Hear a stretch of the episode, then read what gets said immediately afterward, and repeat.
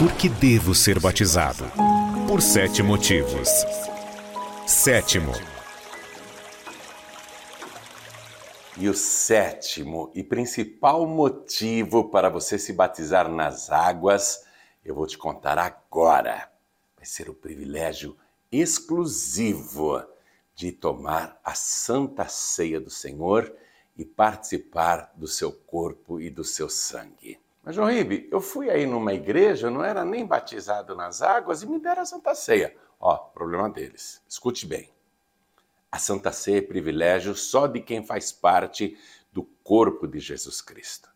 E você só se torna membro do corpo de Cristo depois que se batiza nas águas.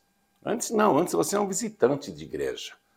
Quando você se batiza, você faz parte do corpo de Cristo. Aí o corpo de Cristo tem que se alimentar com o seu sangue. Está compreendendo isso? Olha só, Jesus multiplicou os pães e os peixes em duas ocasiões. Numa, ele alimentou cinco mil homens, fora mulheres e crianças, e na outra vez, ele alimentou quatro mil homens, fora mulheres e crianças. Mas, na hora de dar o seu corpo e o seu sangue através do pão e do cálice, ele não chamou aqueles cinco mil homens e mulheres e crianças, não. Ele não chamou aqueles quatro mil homens e mulheres e crianças, não.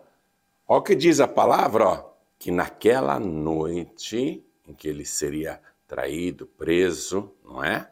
E depois julgado, condenado, crucificado e morto, olha só. Antes que tudo acontecesse, diz aqui o Evangelho de Mateus, capítulo 26, versículo 20. E chegada a tarde, olha aqui, ó, a tarde já era ali passando para a noite, não é?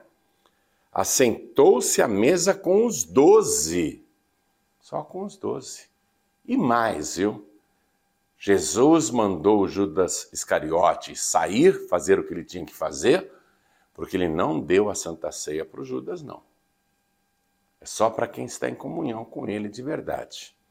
Então você que vai se batizar nas águas, vai cumprir a justiça de Deus, finalmente vai fazer parte do corpo de Cristo, você vai ter esse direito exclusivo de participar da Santa Ceia.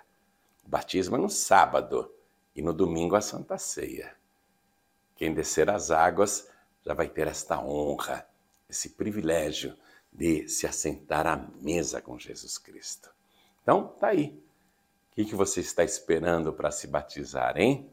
Prepare-se, traga uma roupa extra, uma toalha, porque depois do batismo você vai ter que se trocar e colocar uma roupa seca. Nós vamos cobrir você totalmente de água, como ensina a palavra de Deus. E a partir daí, é só manter a comunhão com Jesus, porque quem crer, for batizado e perseverar até o fim, será salvo. Deus abençoe a sua